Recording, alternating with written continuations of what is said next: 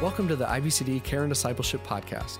I'm Craig Marshall, and we're in full swing setting up for the Summer Institute, which begins tomorrow. I'm really excited about it and hope to see you all there.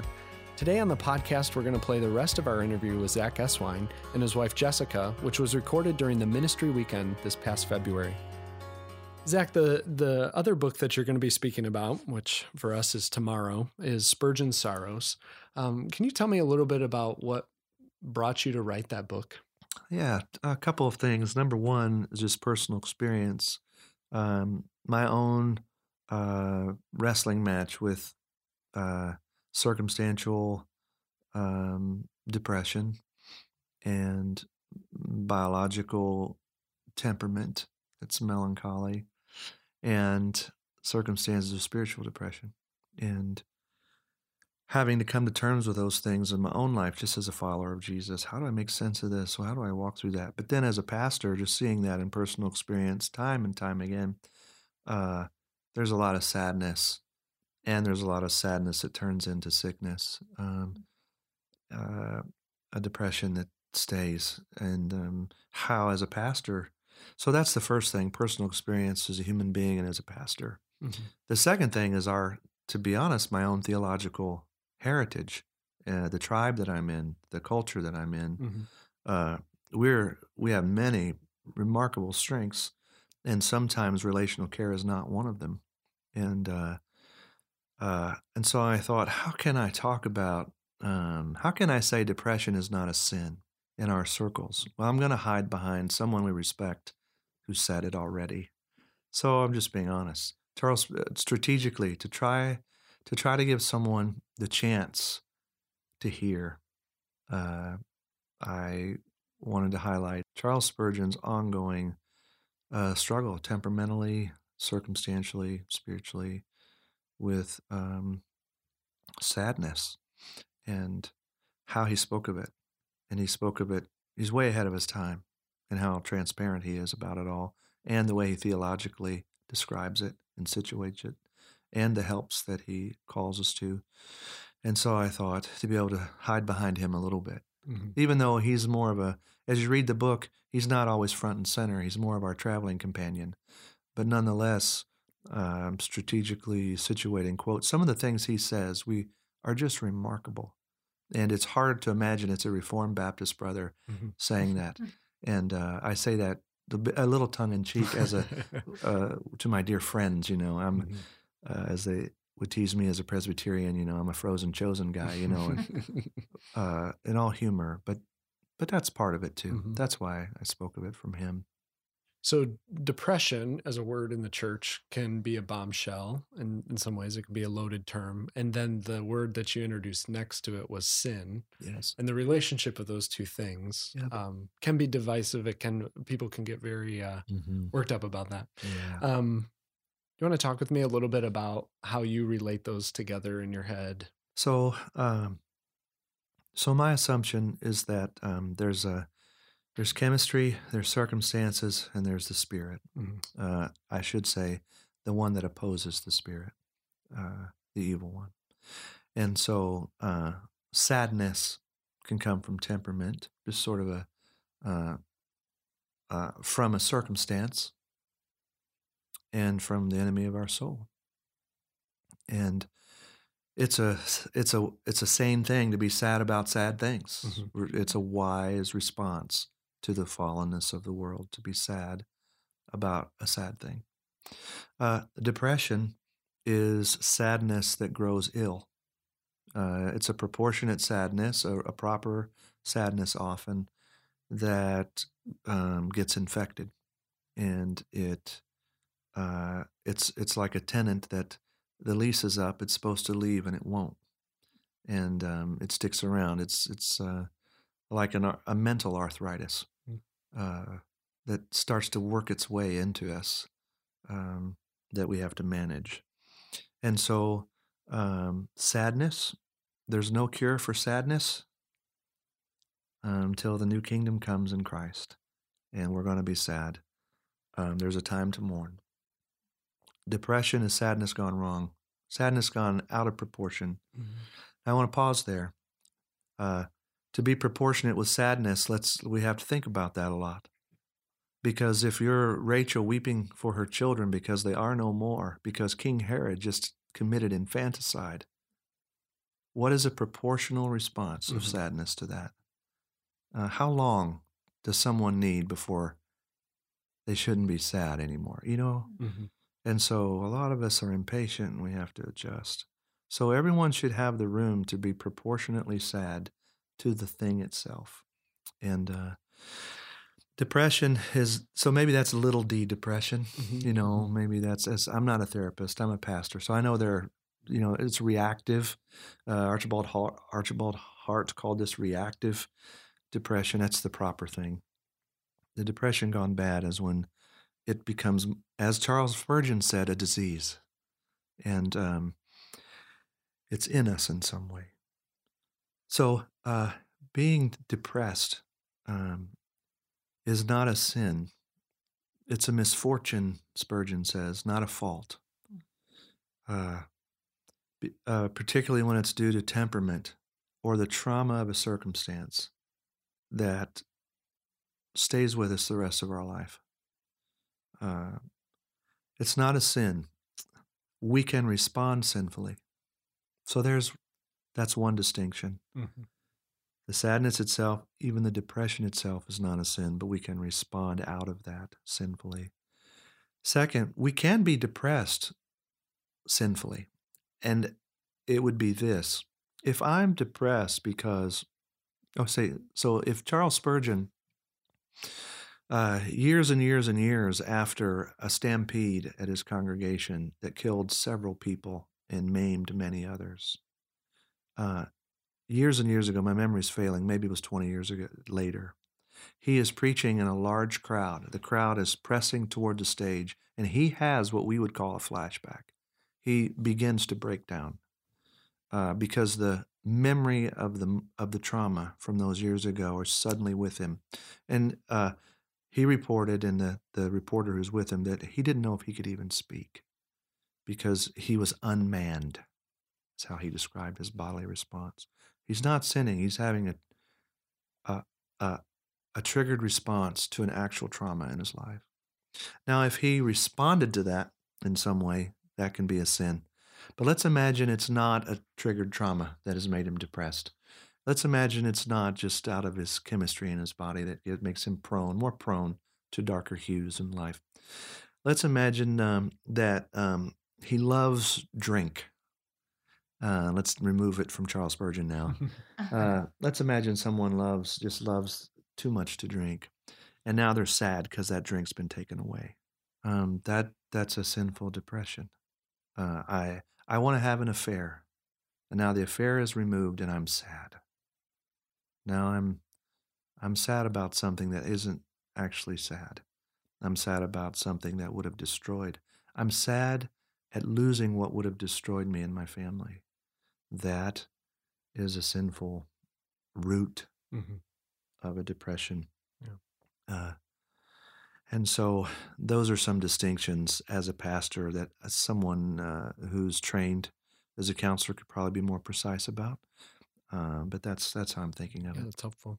The the subtitle uh, for Spurgeon Sorrows is realistic hope for those who suffer from depression. So, um, one thing is the the assumption that people are suffering from this, and just the awareness of that in our churches. Yeah. Um, was that something that you were less aware of, maybe when you started pastoral ministry, or um, how has your awareness of people suffering changed?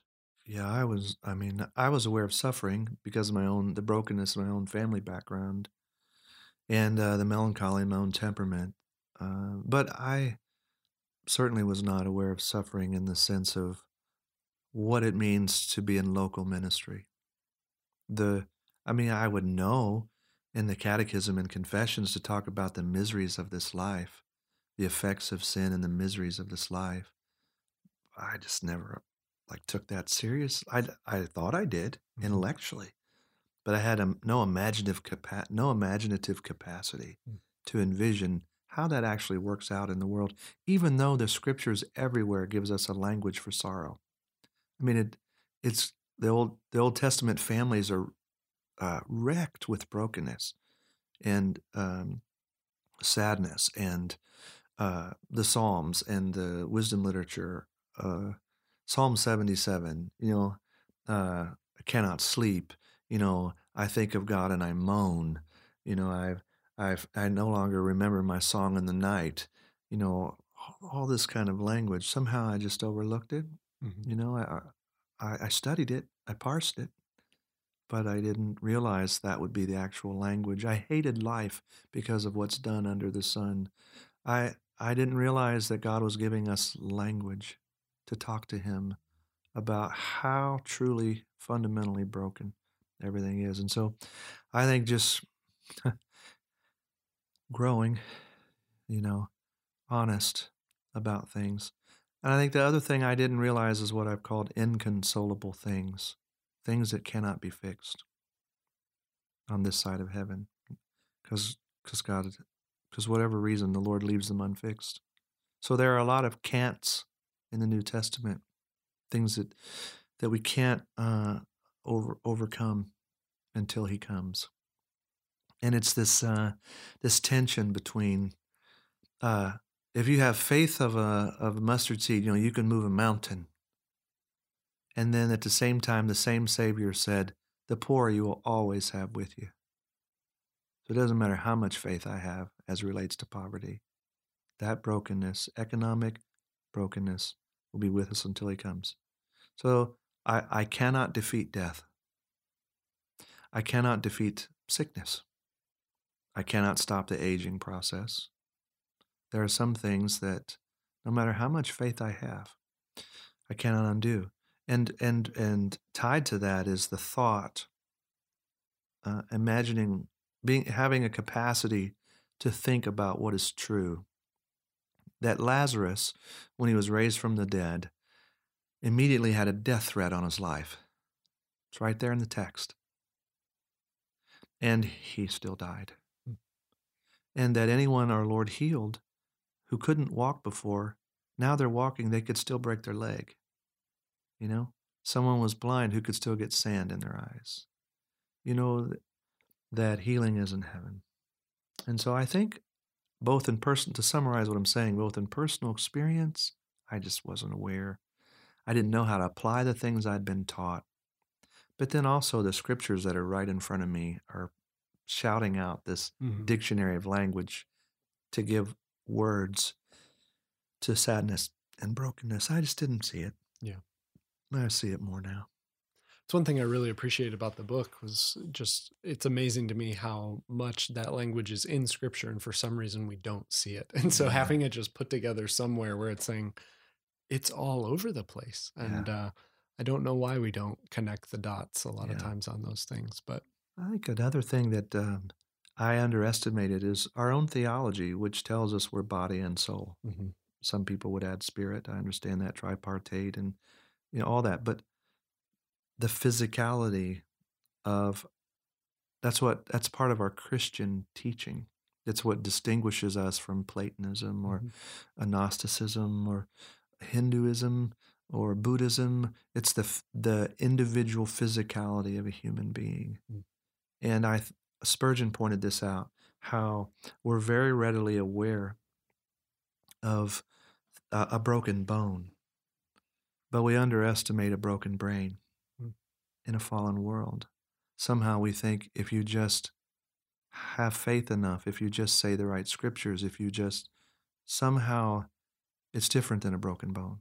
Somehow the bone, we know it takes time. It just won't fix overnight. You're going to have to set it, and then you're going to have to, you know, stabilize it for six weeks or eight weeks or.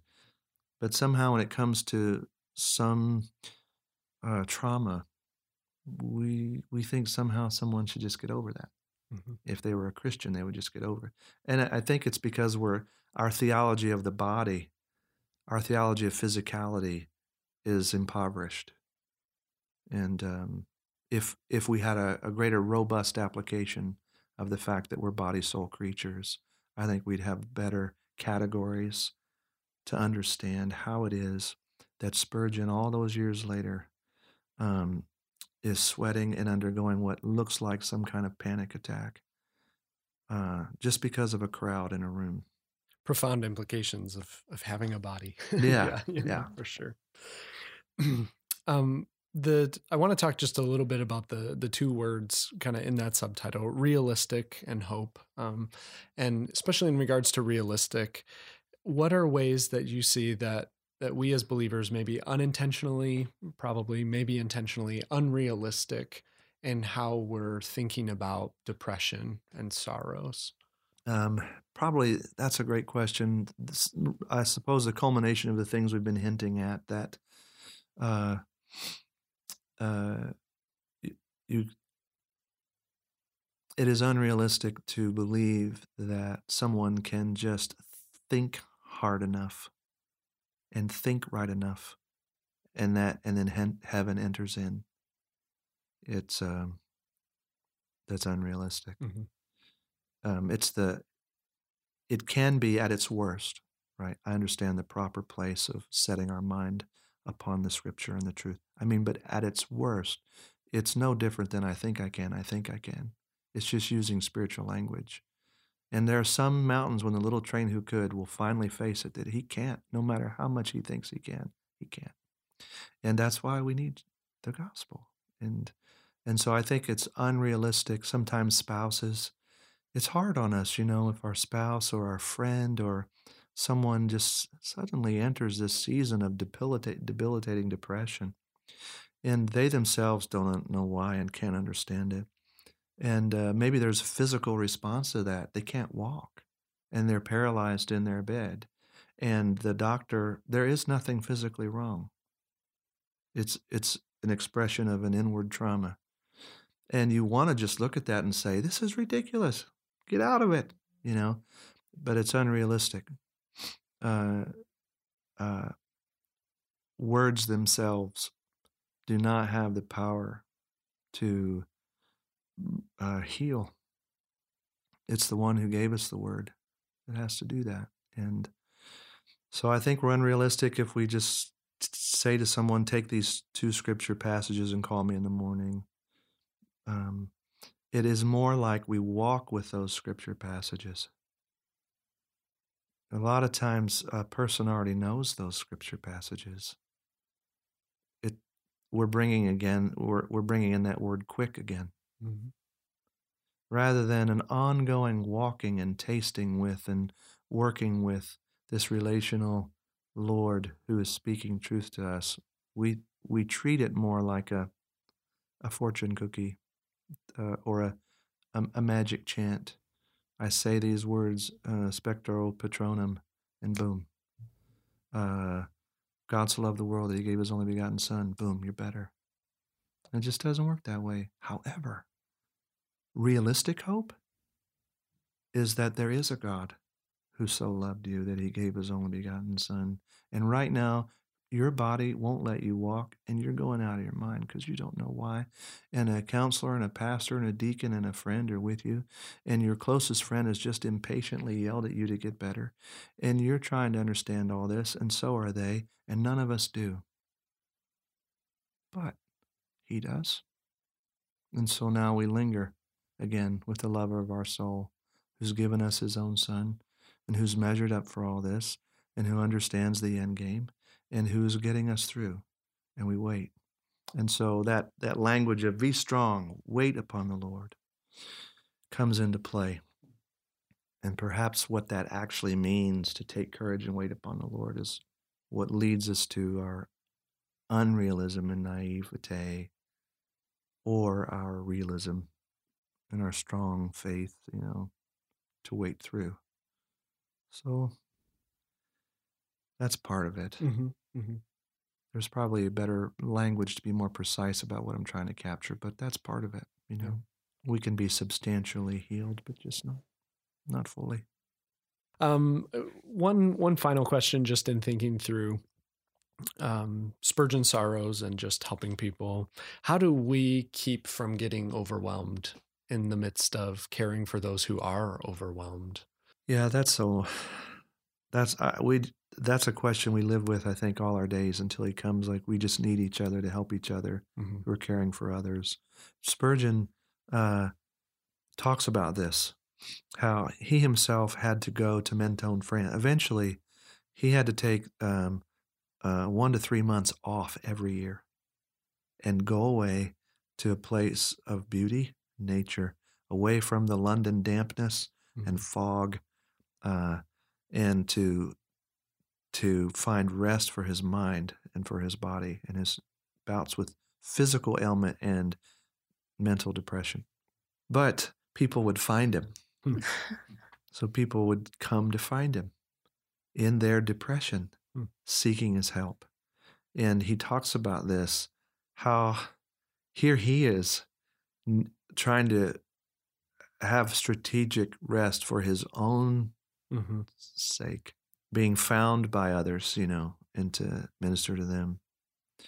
And so, a couple of things uh, that he mentions that are, are helpful is just one, we need community. So, as a caregiver, I need someone, I need a community that is caring for me, and that that might mean that it's it's the person or the people that we can talk to in unqualified ways. I can say that I'm sad and exhausted, and I don't have to qualify. Now, I really still trust God, but and this just to say it, oh, I'm damn sad. This is hard, and I'm. It's a tough day. Just mm-hmm. be able to say that mm-hmm. to know that we still love the Lord. Um, and the second thing is, uh, besides the one day and seven, and besides the four portions of a day, uh, these seasons of strategic pause for the sake of ongoing passionate work. We just have to have the pause in our life. Uh, so for Spurgeon, it would be um, weeks at a time in Mentone, France. Uh, for us, it I don't know. It's a weekend. It's a month. I don't know what it is, mm-hmm. but we have to have a strategic break. Um, just as our Lord uh, regularly withdrew to desolate places, um, we too need that. And just as the Lord said to his disciples who were wore out and hadn't been able to eat, come away with me to a quiet place. We need that mm-hmm. in community together. And so I think um, another thing too is that we learn ourselves, we learn and know ourselves. There may be some types of help that we're just not able to give. Mm-hmm.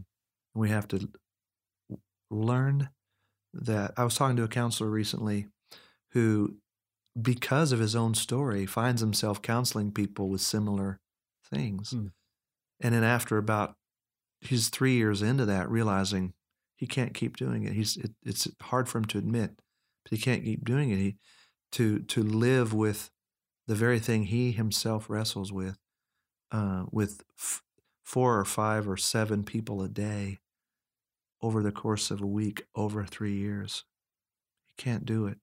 Um, so he has to step back mm-hmm. and let go of that aspect of his counseling practice, at least for a while, just for his own heart.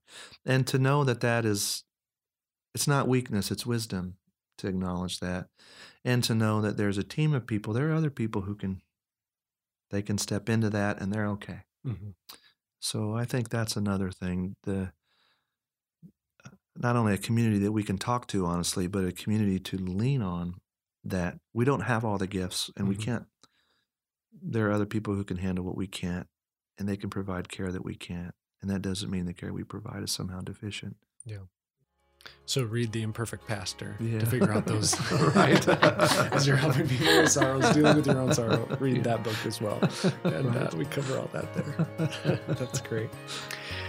Zack and Jessica, this has been great. Thanks for coming out, Southern California. Thanks for taking the time to do this podcast. It's been a blessing to get to know you both a little bit better.